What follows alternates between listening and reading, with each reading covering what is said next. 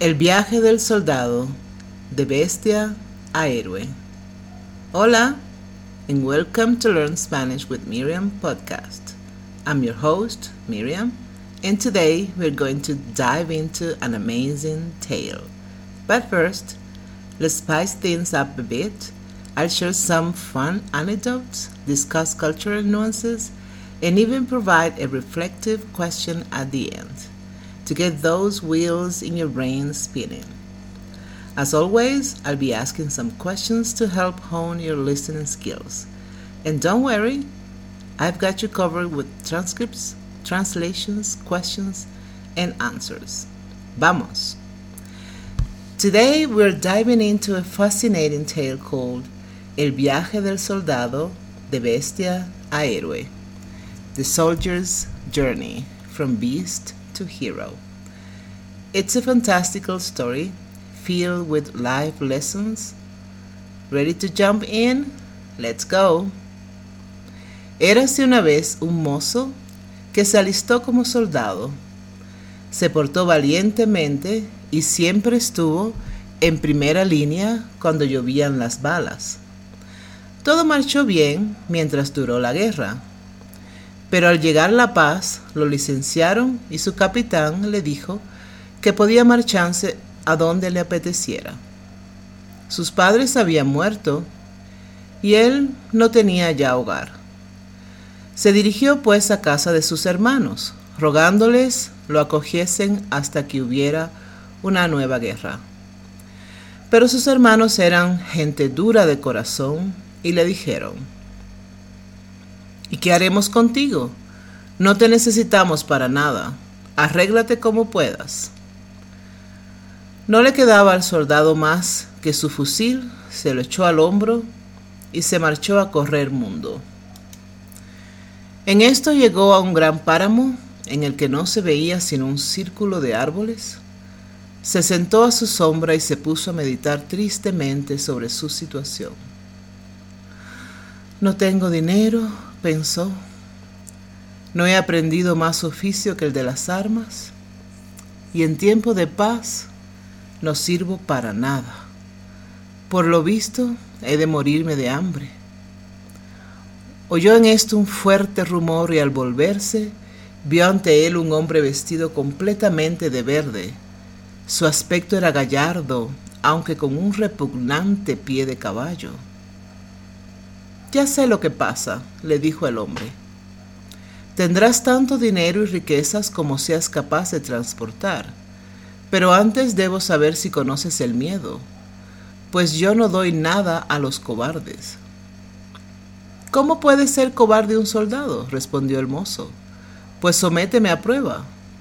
Pues bien, asintió el hombre, mira detrás de ti. El soldado se volvió y vio un enorme oso que se dirigía hacia él lanzando gruñidos. Esta es la mía, exclamó el soldado. Voy a hacerte cosquillas en las narices para que se te pasen las ganas de gruñir. Y apuntándole con el fusil, disparó una bala al hocico de la fiera, la cual se desplomó muerta.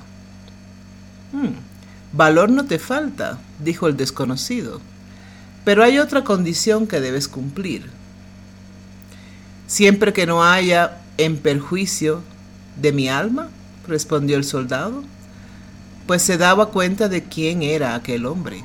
Estoy dispuesto a todo. Pues bien, le propuso el del vestido verde. En el curso de los próximos siete años no debes lavarte, ni peinarte el cabello, ni la barba, ni cortarte las uñas, ni rezar un Padre Nuestro te daré un vestido y una capa que habrás de llevar durante todo este tiempo. Si mueres dentro de estos años, serás mío. Pero si sigues viviendo, quedarás libre y rico para el resto de tus días. Pensó el soldado en la gran necesidad en que se encontraba y cómo había ido tantas veces a la muerte y siempre logró salvar el pellejo. Se decidió a arriesgarse de nuevo y se declaró conforme. El diablo se quitó su vestido verde y se lo dio diciéndole, Cada vez que llevando esta prenda metas mano en el bolsillo, la sacarás llena de dinero. Despellejó luego al oso y entregó la piel al soldado añadiendo, Esta será tu capa y tu lecho. Solo deberás dormir en él. Por este vestido te llamarán piel de oso. Y dicho esto, el diablo desapareció. Se vistió el soldado las ropas e introduciendo enseguida la mano en el bolsillo pudo comprobar que la cosa iba de veras. Se colgó luego la piel de oso sobre los hombros y se marchó a correr mundo, dándose buena vida y no dejando por hacer nada de lo que hace engordar a la gente y enflaquecer la bolsa.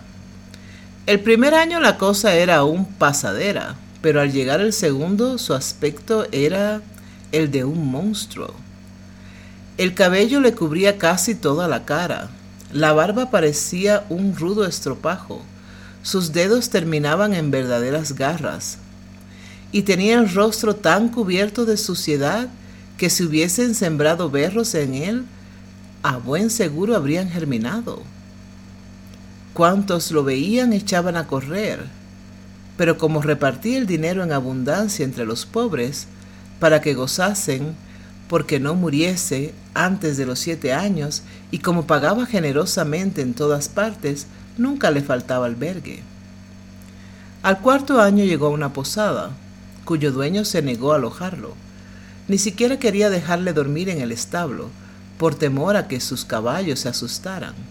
Sin embargo, cuando se echó mano al bolso y sacó un puñado de ducados, el posadero se ablandó y le asignó una habitación en el patio posterior con la condición de que no se dejaría ver para no desacreditar el establecimiento.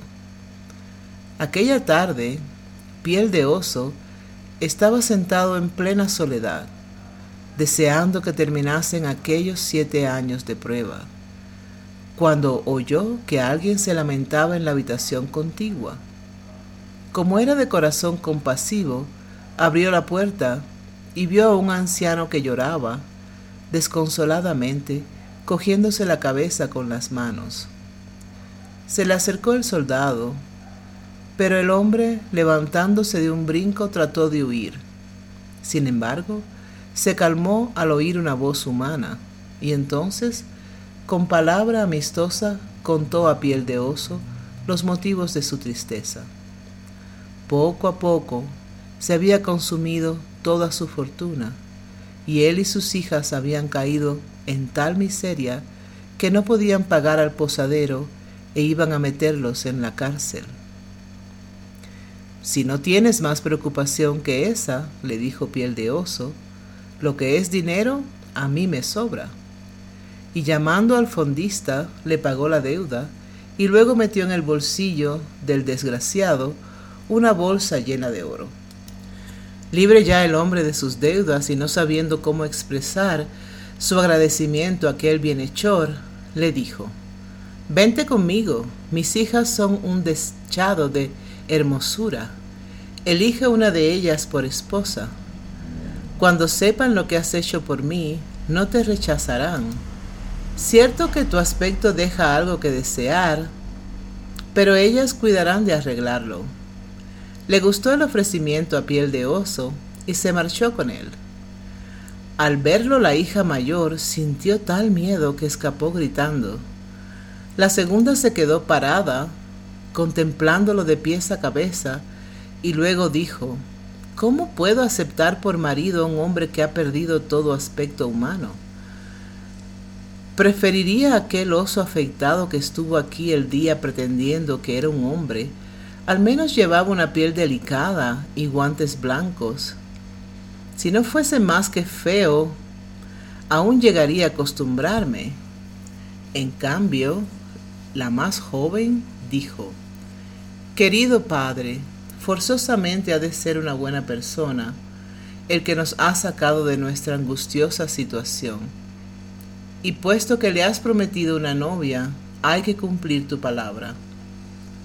Fue una lástima que la suciedad y el pelo tapasen la cara de piel de oso, pues de otro modo se habría visto reflejada la alegría de su corazón al escuchar aquellas palabras. Sacándose un anillo del dedo lo rompió en dos mitades, y dando una a la muchacha, se guardó la otra. En la parte que entregó a su prometida escribió su nombre, piel de oso, y en la que se reservó para sí grabó el de ella, rogándole que la guardase cuidadosamente. Luego, despidiéndose, dijo, Debo aún vagar errante por espacio de tres años. Si no vuelvo, quedas libre, pues será que habré muerto, pero ruega a Dios que me conserve la vida. La pobre prometida se vistió de luto, y cada vez que pensaba en su novio, le venían las lágrimas a los ojos. Sus hermanas la hacían objeto de mil burlas y sarcasmos. Cuidado, le decía la mayor, cuando le estreches la mano que no te dé un zarpazo. Desconfía, agregaba la segunda, a los osos les gusta lo dulce. Si le gustas, te devorará. Tendrás que hacer siempre su voluntad, de lo contrario empezará a gruñir. Volvía a la carga la mayor. Y la segunda, pero la boda será muy alegre, pues a los osos les gusta bailar. Pero la novia se mantenía silenciosa y firme en su propósito. Mientras tanto, piel de oso seguía errando de la seca a la meca, haciendo todo el bien que le era posible y dando copiosas limosnas a los pobres para que rogasen por él. Al fin, cuando llegó el último día de los siete años, volvió al erial y se sentó bajo el círculo de árboles. Al cabo de poco rato se levantó una ráfaga de viento y el diablo se plantó ante él con cara enfurruñada, devolviendo al soldado su vieja casaca. Le reclamó la verde. Poco a poco, replicó el soldado, antes debes limpiarme.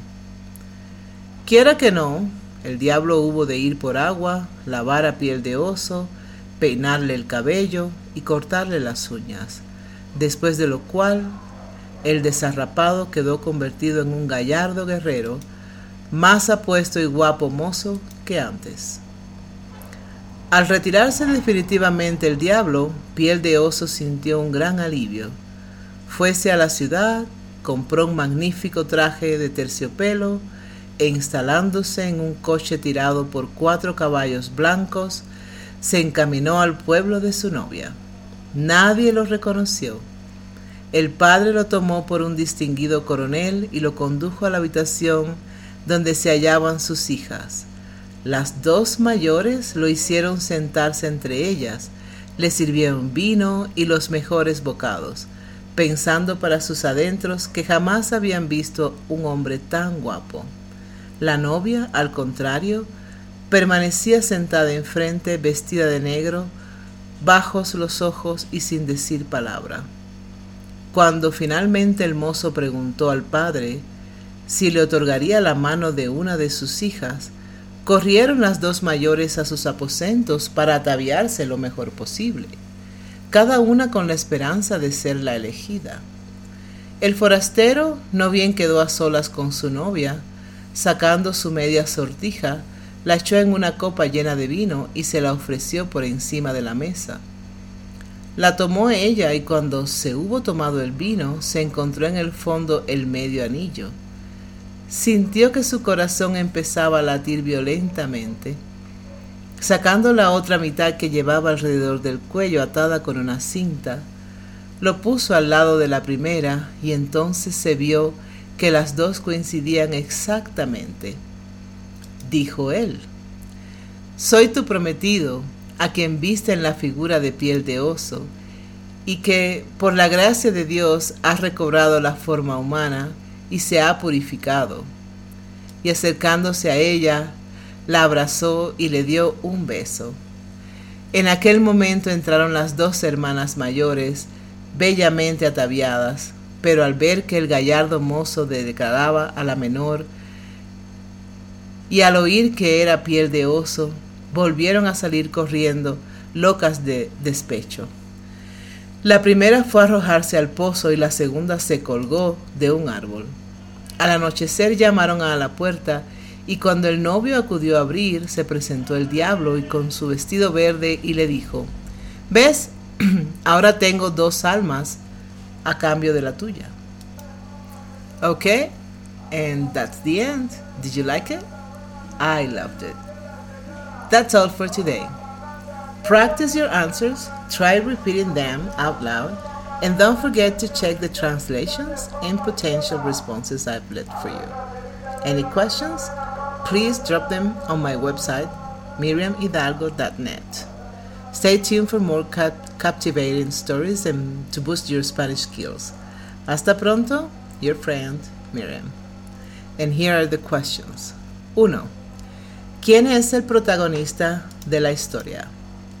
2. ¿Por qué el soldado tuvo que dejar el ejército? 3. ¿Por qué no pudo quedarse en casa de sus hermanos al salir del ejército? 4. ¿Con quién se encontró en el camino? 5. ¿Qué le propuso? 6. ¿Cómo pudo sobrevivir el soldado esos siete años? 7. ¿Con quién se encontró en la posada? 8. ¿Qué favor le hizo? 9. ¿Qué le dio a cambio el Señor? 10. ¿Cuál fue el trato con la hija? 11.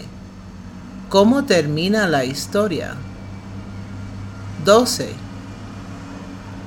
¿Cuál es la o las moralejas de la historia? If you've been enjoying these immersive language lessons and find yourself eager for more, please consider subscribing to Learn Spanish with Miriam podcast. Your support not only helps the podcast grow, but also ensures that you never miss out on a new episode. So click on that subscribe button and let's continue this fascinating journey of learning Spanish together. Thank you for your support. Okay, and here you have the possible answers. I will repeat them, but don't listen to this. Try to do it on your own and then just come back to these answers. Okay? So, here you have the answers. 1. ¿Quién es el protagonista de esta historia? El soldado. ¿Por qué el soldado tuvo que dejar el ejército? Porque lo licenciaron. ¿Por qué no pudo quedarse en casa de sus hermanos al salir del ejército? Porque sus hermanos eran de mal corazón y para ellos el soldado ya no servía para nada. ¿Con quién se encontró en el camino? Con el diablo. ¿Qué le propuso? Pasar siete años sin bañarse, sin arreglarse la barba ni las uñas, con una piel de oso encima. A cambio, tenía todo el dinero que quisiera. ¿Cómo pudo sobrevivir el soldado esos siete años? Dando dinero a las personas por albergue, comida y rezos. ¿Con quién se encontró en la posada? Con un anciano. ¿Qué favor le hizo? Le pagó sus deudas. ¿Qué le dio a cambio el Señor? le propuso casarse con una de sus hijas. ¿Cuál fue el trato con la hija? La hija menor lo aceptó por su buen corazón y dividieron un anillo en dos. Ella prometió esperarlo. ¿Cómo termina la historia? Ellos dos se casan y las hermanas se suicidan. ¿Cuál es la o las moralejas de la historia? Para mí hay varias moralejas en esta historia.